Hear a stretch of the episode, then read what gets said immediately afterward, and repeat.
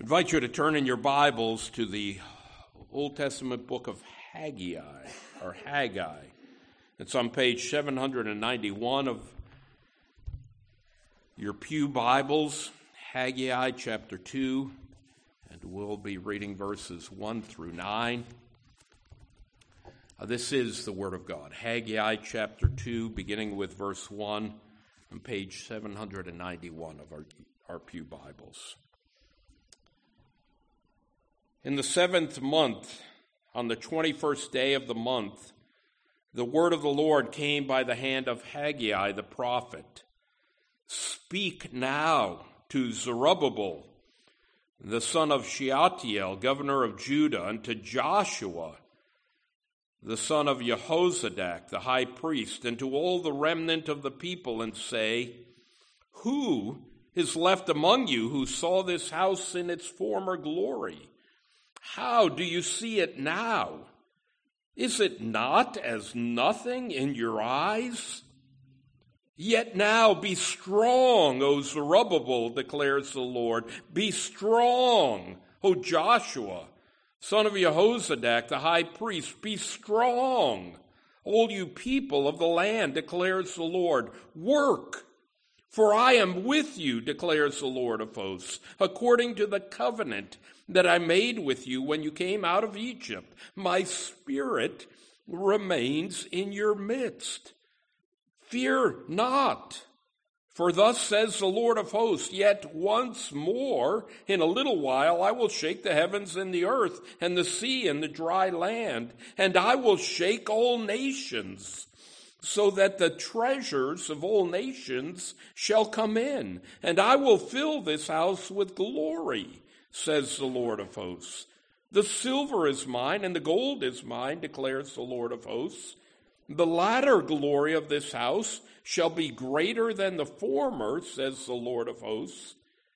And in this place I will give peace, declares the Lord of hosts. Amen to this reading of God's holy and divinely inspired word. Uh, the grass withers and the flower fades, but the word of our God will stand forever. Let's pray. Our Father and our God, we thank you for all of your word, all 66 books of the Bible. Thank you even for this minor prophet Haggai, Father, that points us to Christ the grace of Christ in his birth, the glory uh, of Christ, uh, the promise uh, of heaven. Uh, Lord, pray that your Spirit would indeed be at work in our hearts, Father, this morning, that we might not only understand your word, but see the glory of Christ. And we ask this all in Jesus' name. Amen. The truly great Christmas hymns that we sing at church or at home are, are saturated with powerful scriptural truths. Already this morning, we've sung a hymn, Christmas hymn, that speaks of Christ's deity. Veiled in flesh, the Godhead see, hail the incarnate deity, pleased as man with men to dwell, Jesus our Emmanuel. That was from Hark the Herald Angels Sing. Uh, then we sang of Christ's full humanity. Christ was fully divine, fully human. We sang, O come, thou rod of Jesse, descendant of, of Jesse. O come, thou rod of Jesse, free thine own from Satan's tyranny, from depths of hell thy people save. That was from O come, O come, Emmanuel. Uh, then we sang uh, the Advent hymn that uh, declares the gospel from Haggai 2, verse 7, verse that we just read. Contains this line Israel's strength and consolation, hope of all the earth thou art, dear desire of every nation, joy of every longing heart. And that's come thou long expected Jesus. You know, on these four Sundays leading up uh, to Christmas, these four Sundays of Advent, we'll uh, be considering that theme of gospel joy at, Christmas. Uh, the gospel joy that we uh, read about and hear from God's Word, but it's also reinforced by the Christmas hymns that we sing. It's a joy that we sing about, but here this morning it's a gospel joy to be shared with all the nations.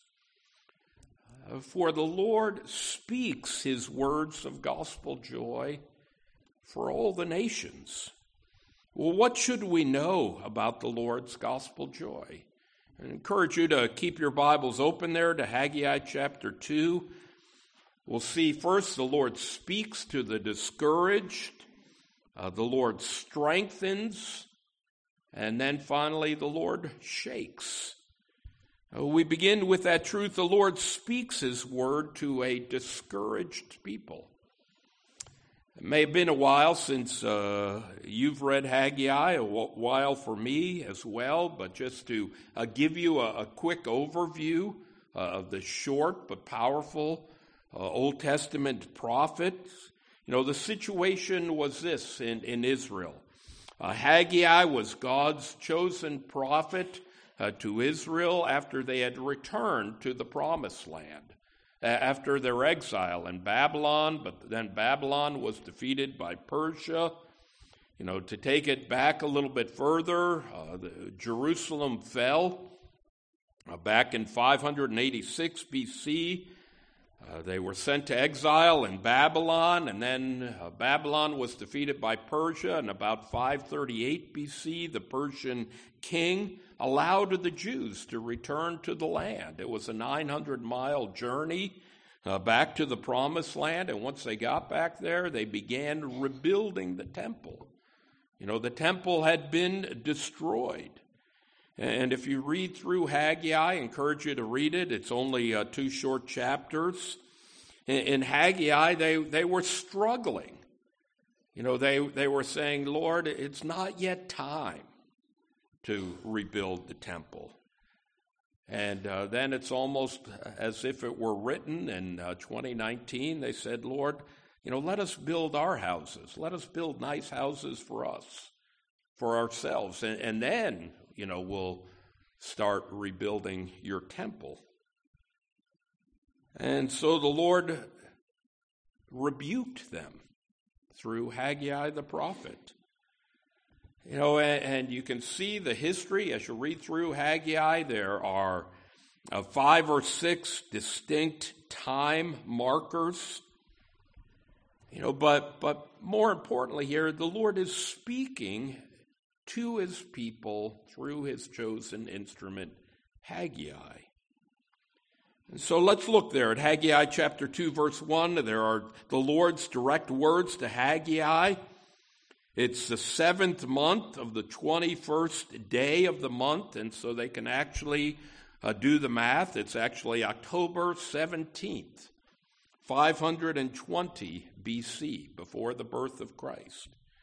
And doing a little bit more Bible study would show us as well that it's actually the seventh day uh, of the Feast of Tabernacles. That was a day of holy rejoicing uh, for Israel, a day when they celebrated uh, that gospel truth that God had delivered them from bondage in Egypt, led them through the wilderness, brought them into the promised land.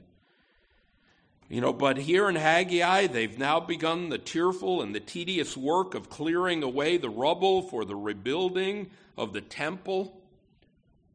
And scripture is clear as it tells us the word of the Lord came by the hand of Haggai the prophet.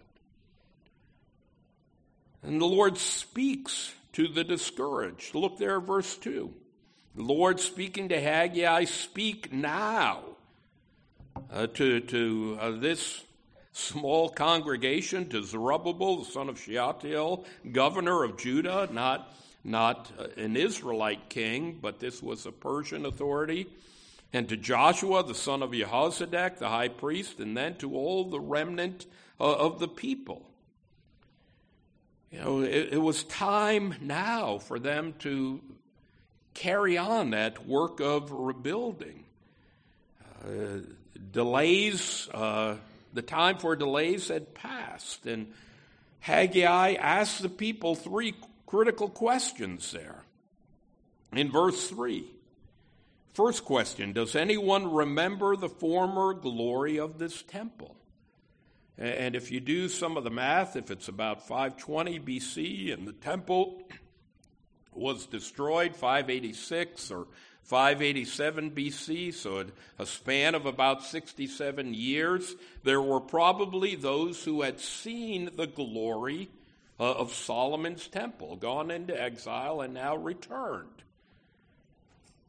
And so the answer to the first question would be yes, there, there would be senior saints who could remember back 67 years ago. The second question How do the temple ruins look to you now? How do you see it now? When you're looking at the temple, what do you see now? And if you were to go back to Ezra chapter 3, you know, there were two responses of God's people when they saw the temple. The temple being rebuilt.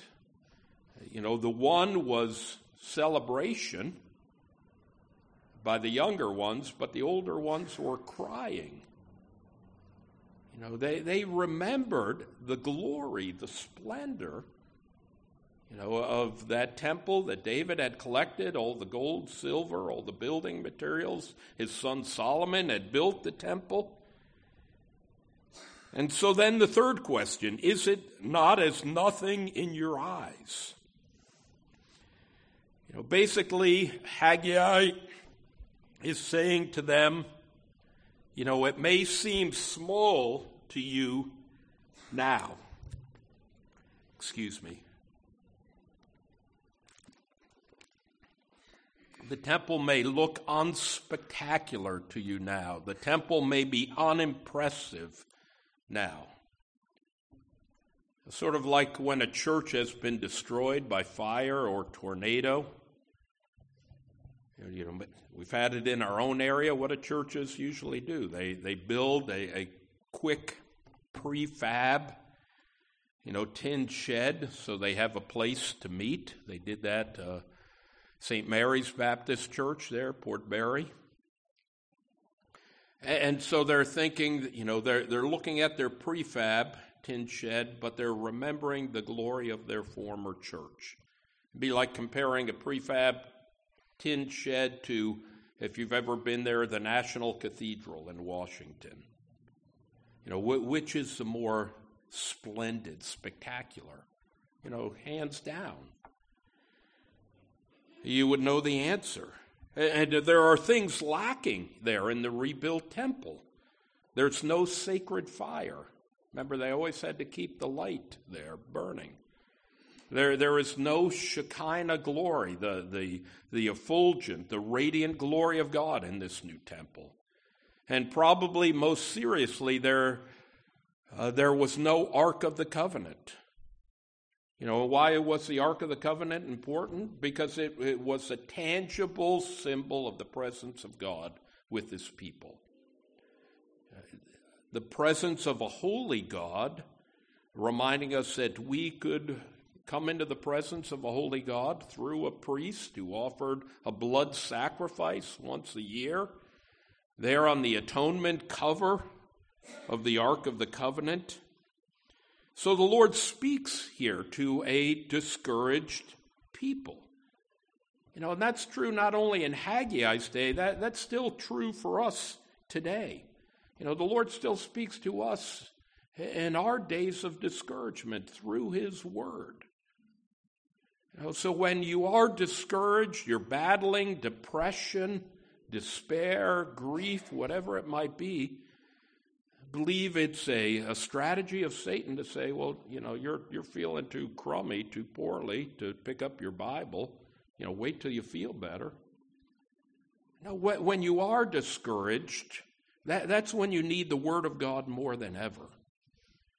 The power of prayer. You know, consider Haggai as he speaks the gospel truth and love to God's discouraged people. Derek Thomas put it this way in one of his sermons. People who have a mind for discouraging will always discourage others. You don't have to say amen to that. And then he goes on, we still have the need for a Barnabas. You might remember Barnabas in Acts 4, son of encouragement. And the Lord raised up Haggai here to be that son of encouragement uh, for God's people in their time of discouragement. The Lord speaks his word to a discouraged people. Secondly, the Lord strengthens his people with his presence. Uh, verses 4 and 5. You know, the, the Lord doesn't allow them to wallow in self pity. L- look at the, the series of three commands there. You know, in, in, in short order in verse 4. And, and they, their commands, yet now be strong, O Zerubbabel, declares the Lord. Be strong, O Joshua, son of Jehozadak the high priest. Be strong, all you people of the land, declares the Lord. Lest we think, well, that's only here in Haggai. You know, if you go back uh, to God's command uh, to Moses to give to Joshua, Deuteronomy 31, verses 6 and 7, uh, Deuteronomy 31, verse 6, we read, Be strong and courageous. Do not fear or be in dread of them, for it is the Lord your God who goes with you. He will not leave you or forsake you. And then Moses summoned Joshua and said to him in the sight of all Israel, Be strong and courageous, for you shall go with this people into the land that the Lord has sworn to their fathers to give them, and you shall put them in possession of it. And finally, then, same chapter, 23rd verse, we read again. And the Lord commissioned Joshua the son of Nun and said, Be strong and courageous, for you shall bring the people of Israel into the land that I swore to give them. I will be with you. You know, finally, be strong in the Lord and in the strength of his might. You know, that's God's command, Ephesians chapter 6, verse 10. Not only the commands to be strong, but then the command we read next to work. You know, again, this is a discouraged people. The Lord is trying to strengthen his people and to fill them anew and afresh with uh, the joy of their faith, joy of assurance of salvation. You know, work. It's a command actually given to a group a plural command. You all be working. You know, one of our favorite family quotes from Elisabeth Elliot, great Christian woman, uh, commend her to you for reading, is her simple quote is do the next thing. Do the next thing. You know, a, a, a woman whose three husbands died. Well, she outlived her first two husbands, and uh, then she died before her third husband. A woman who suffered great grief, discouragement. You know, do the next thing. You know, and, it, and, it's hard. Sometimes our gospel labors seem to be small and insignificant and not fruitful. You know, you're raising young children at home, uh, you're teaching in the classroom, uh, you're, you're working in a cubicle, and you don't think anyone notices what you're doing. You know, you know, is my life making any difference for Christ? And here God's word says, well, well, work. You know, there, there is joy in working. And lest we doubt that, look at what the Lord says next there, verse, last part of verse 4. Work, for I am with you. You know, you're not alone in this. You know, the, the Lord is with us always, each step of the way. You know, through those deep and dark valleys, over those high mountains. You know, the Lord is with us. That, that's one of the names of God we remember, especially uh, at Christmas time Emmanuel. You know, God with us.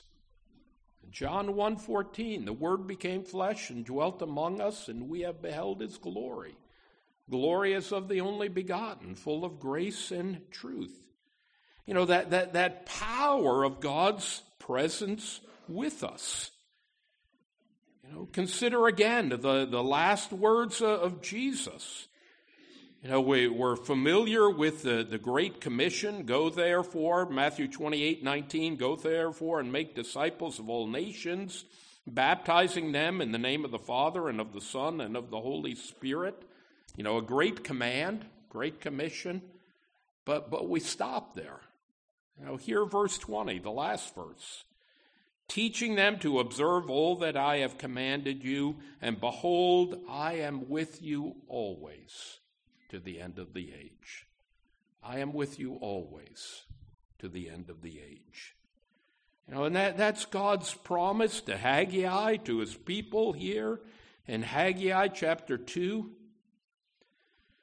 You know, the Reformation Study Bible, you know, and if you're looking for great Christmas gifts, uh, it, it's uh, one of the best study Bibles out there. They writing about Haggai, they, they have this truth. Uh, the Lord's presence and his sustaining strength guaranteed the ultimate success of their leaders. You know, that, that command to be strong. And if we need more strength, look there at verse 5. Now there's covenant strength. You know, the Lord, it still strengthens his people with his presence. And here Haggai reminds them, according to the covenant, speaking for the Lord, according to the covenant that I made with you when you came out of Egypt. Now, again, uh, it takes a little uh, Bible background, but if you go back to Exodus chapter 19, uh, verses 4 and 5, Exodus 19, verse 4 and 5. We read this.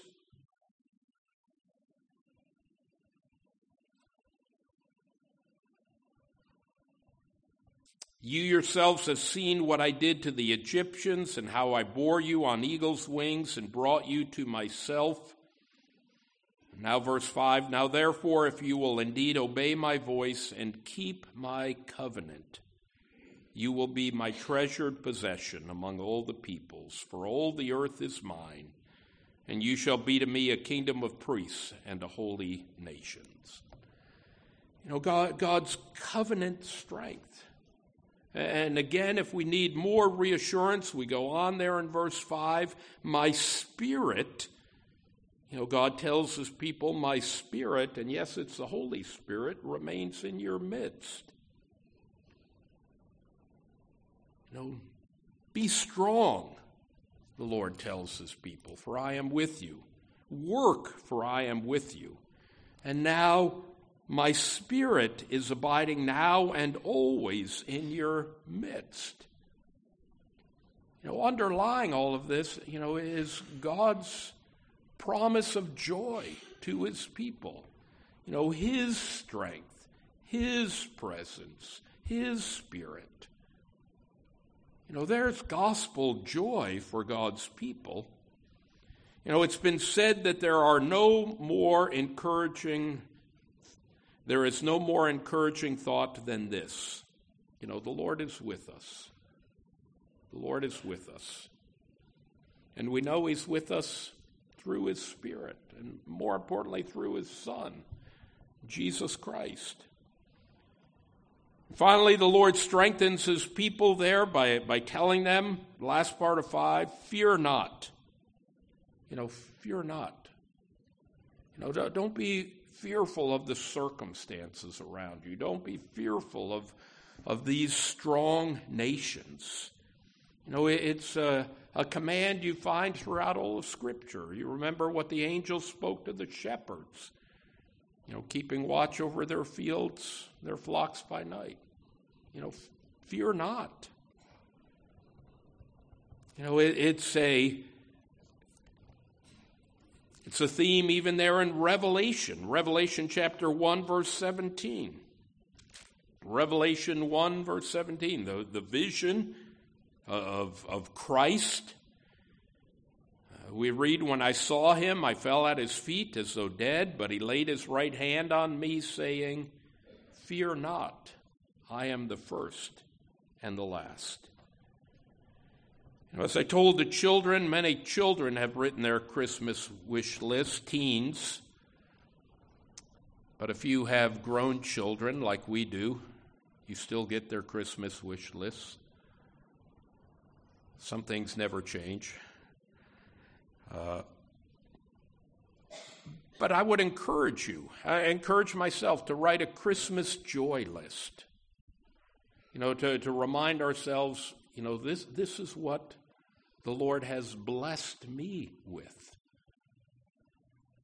You know, He's blessed me with His strength. You know, I, I am strong in the Lord. It's the Lord who strengthens me. I can work, you know, not maybe not a paying job, but work in God's kingdom work, for God is with us. You know, that, that joy of, of hearing that, those words from God's own lips fear not. You know, for God is with us. He's given us His promises, His covenant. And those are yea and amen in, in, Christ. So the Lord speaks His word to a discouraged people. The Lord strengthens His people with His presence. Finally, there in verses 6 through 9, the Lord shakes all nations for His gospel glory. You know, verse 6 of Haggai 2 For thus says the Lord of hosts, yet once more in a little while, meaning very soon, I will shake the heavens and the earth, the sea, and the dry land. You know, God is going to shake every corner of his creation. He's asserting again his sovereign authority over his creation. You know, by the way, this is the only verse of Haggai that's quoted in the New Testament. If, if you turn to Hebrews chapter 12, verse 26, I'll read those for us. Hebrews chapter 12, verse 26 and following. At that time, his voice shook the earth, but now he has promised, yet once more I will shake not only the earth, but also the heavens. This phrase, yet once more, indicates the removal of things that are shaken, that is, things that have been made, in order that the things that cannot be shaken may remain.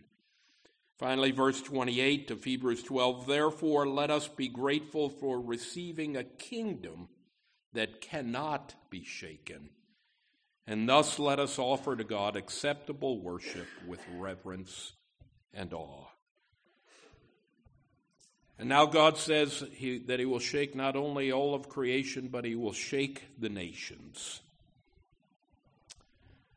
Verse 7 And I will shake all nations. The ESV reads, So that the treasures of all nations shall come in, and I will fill this house with glory, says the Lord of hosts.